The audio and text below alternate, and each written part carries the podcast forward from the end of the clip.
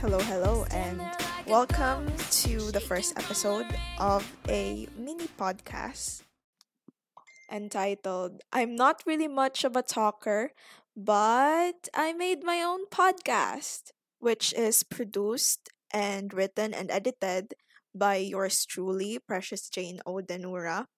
And in partial requirement of my authentic assessment in CMA 110 Ethics in Media in UP Mindanao with our instructor, Ma'am Ina Marie Olivares Dizon. So, hey ma'am, shout out if you're ever listening to this or if I pass this on time. So, hi po. And I just want to thank you for giving me the opportunity to actually showcase what I have learned in your course in this semester. I hope that this podcast would be enough in doing that and I hope that you'd be um somehow satisfied with this project of mine. So first things first, I'm just gonna give a quick overview of what this podcast is all about. Because I have been a long time listener to podcast and I love movies and television, I have decided to make a podcast that focuses more on the ethics that is found in basically movies, TV series, or anything in pop culture right now. And um, I'll cover some of the cases that I have found interesting and appropriate in this range of topic. So siguro um I actually enjoyed some of this when researching. So I hope you'd find it educating too.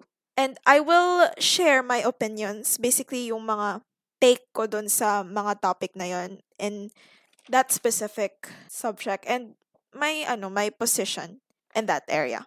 So I apologize in advance if you hear any rustling of paper or like like background sound because the quality of the mic I'm using right now is not so good. It's a 200 peso mini mic from Shopee Shout out na lang sa Shopee. If my podcast career takes off, you know what to do. Wink wink, sponsorship. So, let's delve into it. So, okay, in my in this first episode, I have researched cases that um a case, okay, a case or siguro event na nangyari la- just last year 2020 that involve many people to question the line between obscenity obscenity and art in the film industry. So I wanted to delve into this topic because um just last year there was this symposium that was conducted in our department which talked about libel and fake libel, fake news and obscenity and the laws, some of the laws and regulation that our Philippine Constitution have passed about these crimes. Ano, considered ba yon na um, libel or disinformation or misinformation and ano pang difference sa lahat na yon. And I found the topic about obscenity interesting because just because I have um encountered a situation or um an event recently actually yung nangyari just last year that ano na nag-push sa maraming tao kung kung may debate ba between that if inappropriate is just deemed inappropriate or kung mag-add ka ba ng context about it it would suddenly be labeled as you know art and um a great story despite the means or despite the um cinematography or yung mga means na ginawa nila para dun sa film na yon. And I found it really really interesting even you look into it kasi at some point hindi naman sila ay tama naman sila at in a way kasi art is subjective could be subjective right and it could be seen in a lot of things. There's ano, a lot of art na nude nga eh, and can be obscene to others, but to others it's just art. It's just body parts. And to some, it's still obscene. Pero in in this case kasi hindi mo ma-deny yung yung wrong na nagawa nung filmmaker na yon or yung mga yung wrong na nagawa ng mga tao na behind it actually Tapos meron din tong ibang factors which is consent in media and censorship in it. Kung ano ba yung di uh, or ano ba yung labeled or deemed as far or like it crossed the line. We'll talk about this case after a short um break. For me it's a water break because I have been yelling at my microphone for more than 10 minutes now and I have a slight cold. I hope it's not you know what. So yeah, if you're still into this podcast, even though the quality is not so good, and siguro I'm a little bit shy in front of the microphone, settle in, get your favorite snack, or make a cup of coffee. Because we're gonna talk our way into this case. Just last year, nung nagsiscroll down pa ako sa mga YouTube recommendations ko, nung nag-decide ako mag-procrastinate, sa mga subjects ko, as one does when one is procrastinating, I have come across this particular Netflix movie that have sparked controversy among critics and viewers alike. This movie is actually based in France and was written and directed by a French woman. Okay, sorry if I'm butchering her name. Maimora Decora. Maimora Decora. Am I saying am I saying it right? Wait, I'm just gonna Hey Siri Who directed Cuties? Okay, I found this on the web for who directed Cuties. Check it out. No, I want you to say her name. Useless piece of technology. Okay, back to the topic. I'm just gonna call her Mai. It was her debut film and it was released in Sundance on, on January 23, 2020, my birthday by the way, and official release on France on August 19 of the same year. It was released later on Netflix in September 9 of 2020 and it received cl- immediate backlash, especially in the US, because of its, let's just say, obscene content and choice of cinematography, I guess. Okay, I have to be honest, hindi ko talaga pinanood yung whole film. I mean, I was curious about it at first, but I see yung issue na ginasabi ng mga critics about it. I can't even stand like 30 minutes into the film kasi nga um there's a couple of scenes and questioning um choice of you know how they represent kids but before I delve further into this, I'm just gonna I'm just gonna read off a summary of the film from Wikipedia. Amy, an 11 year old immigrant girl from Senegal, lives with her mother Mariam and younger brothers in the apartment in one of Paris' poorest neighborhoods. She helplessly witnessed her mother suffer as her polygynous husband prepares to return with his second wife. She is also bored with Salah and Islamic culture in general, and her aunt seeks to impress on her. Things turn swiftly as Amy is fascinated by her obedient neighbor, Angelica's twerking clique, Cuties. I mean disobedient. Sorry, which is a stark contrast to Miriam's religious costumes. The preteens practice for competition and do not hesitate to adopt revealing outfits in the image of their older competitors. Encouraged by the success and the quest for recognition on social networks, Amy decides to incorporate sexually suggestive dance move into the choreography. Following a humiliation at the school, Amy sends a picture of her vulva online, causing her to be ostracized. The cuties also banned her from performing with them at the dance contest and replaced her with former member Yasmin. Her mother also scolds her. Meanwhile, her father's wedding day corresponds to the finale of the Parc de la Villette. She is then determined to dance with them and sneak out of the house. She pushes Yasmin into a canal, so the cuties had no choice but to allow her to dance with them. The highly suggestive dance routine shocks the audience, suddenly thinking about her mother during the routine. Amy bursts into tears, leaves before the performance ends. Upon her return, she runs into her aunt, who blames her for her outfit and recent attitude. Amy's mother intervenes by telling her to leave her daughter alone and le- then hugs her to reassure her. Amy implores her mother to allow Amy not to attend the wedding in order to demonstrate her disapproval. Amy's mother permits her not to go but states that she herself must go to fulfill her duty as a wife. Amy then abandons both the traditional wedding dress and her sexy dancer's uniform, and in jeans and in, a t-shirt, her hair down, she goes out to play jump rope with a group of girls. That's the end of the movie. As you can probably tell by the plot, it received a lot of backlash, especially in in the United States when it was released on Netflix, available for everyone to stream online. But Netflix surprisingly defended the film despite of the backlash that it gave the platform, even sparking a hashtag cancel Netflix because of their support of the movie. In Netflix defense, they said quote, the film is a piece of social commentary against the sexualization of young children, which is what? And huh? For a lot of people, it didn't make sense. Actually, the logic of it all didn't make sense. It's like they found a loophole for it. I mean, okay, I understand where are they coming from, especially for the director.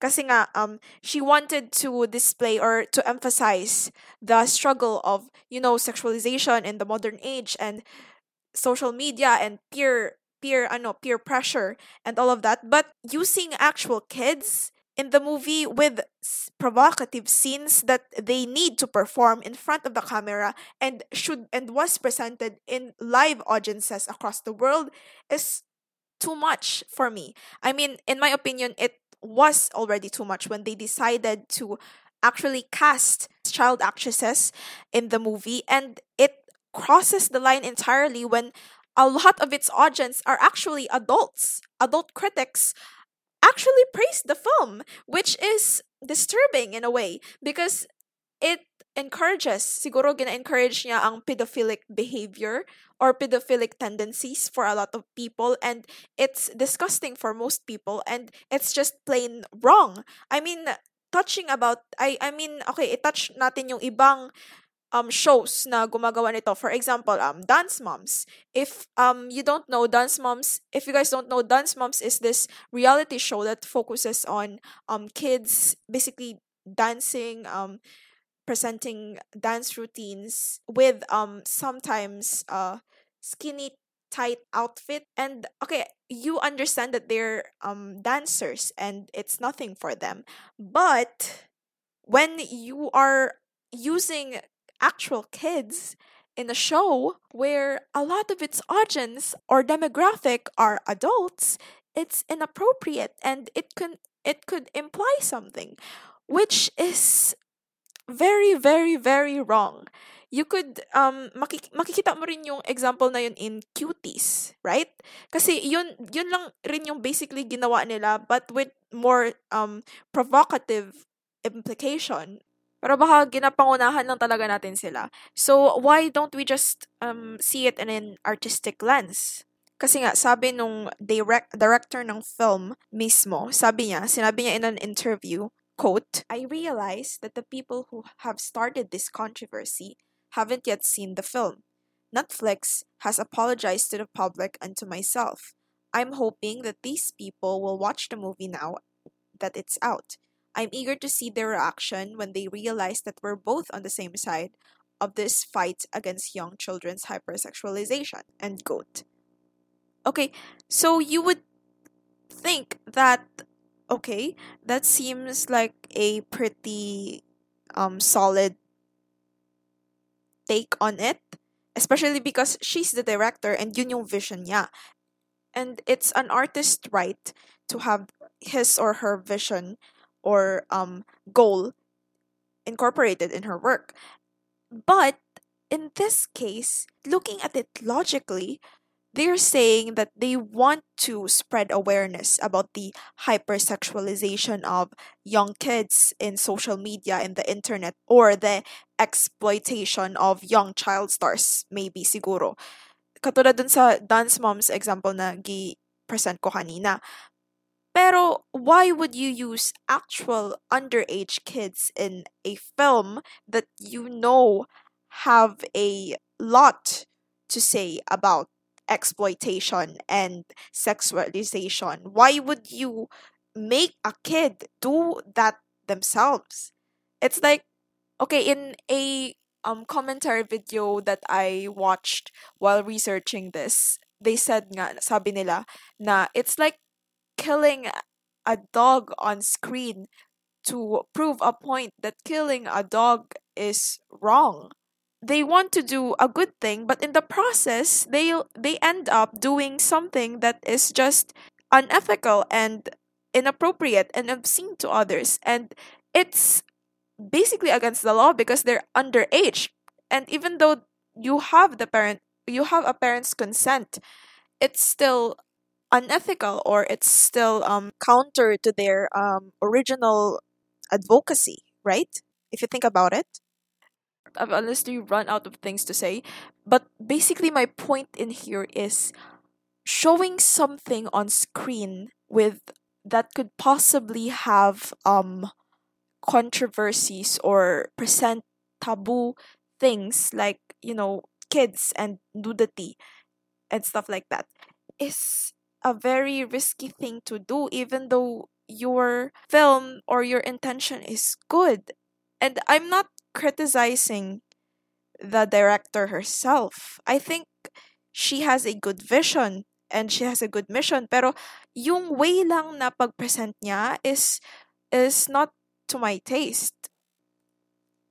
And finally there's this thing about consent in the film industry and how young child actors are sometimes exploited and they don't even know that they're being exploited. There are a lot of cases actually na parents are taking advantage of their kids' fame by securing that all of their assets and lahat ng makukuha nila na pera sa mga talent shows or like TV appearances is like lahat yon ay mapupunta sa name nila kasi kasi nga underage yung child star and they don't have basically any rights. Like lahat ng mga assets nila naturally mapupunta sa parents. But some parents will just exploit and exploit and exploit.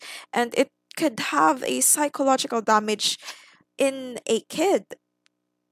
Okay another example is yung meron daw sa set nung cuties. They said the director um said herself it was part of her defense na an a counsel was available for any of the child actor kung hindi nila makaya yung scenes or there's some sort of like conflict of interest or like like the topic is just heavy for them kung parang hindi ko nila ma-handle or like there's like some emotional or psychological turmoil na naga-form because they're shooting a movie that is, you know, about hypersexualization of kids. So, does this mean na alam, fully aware yung filmmakers or yung mga tao behind it na it will bring about some sort of um effect in the children or child actor's life in some way kasi they're developing pa eh.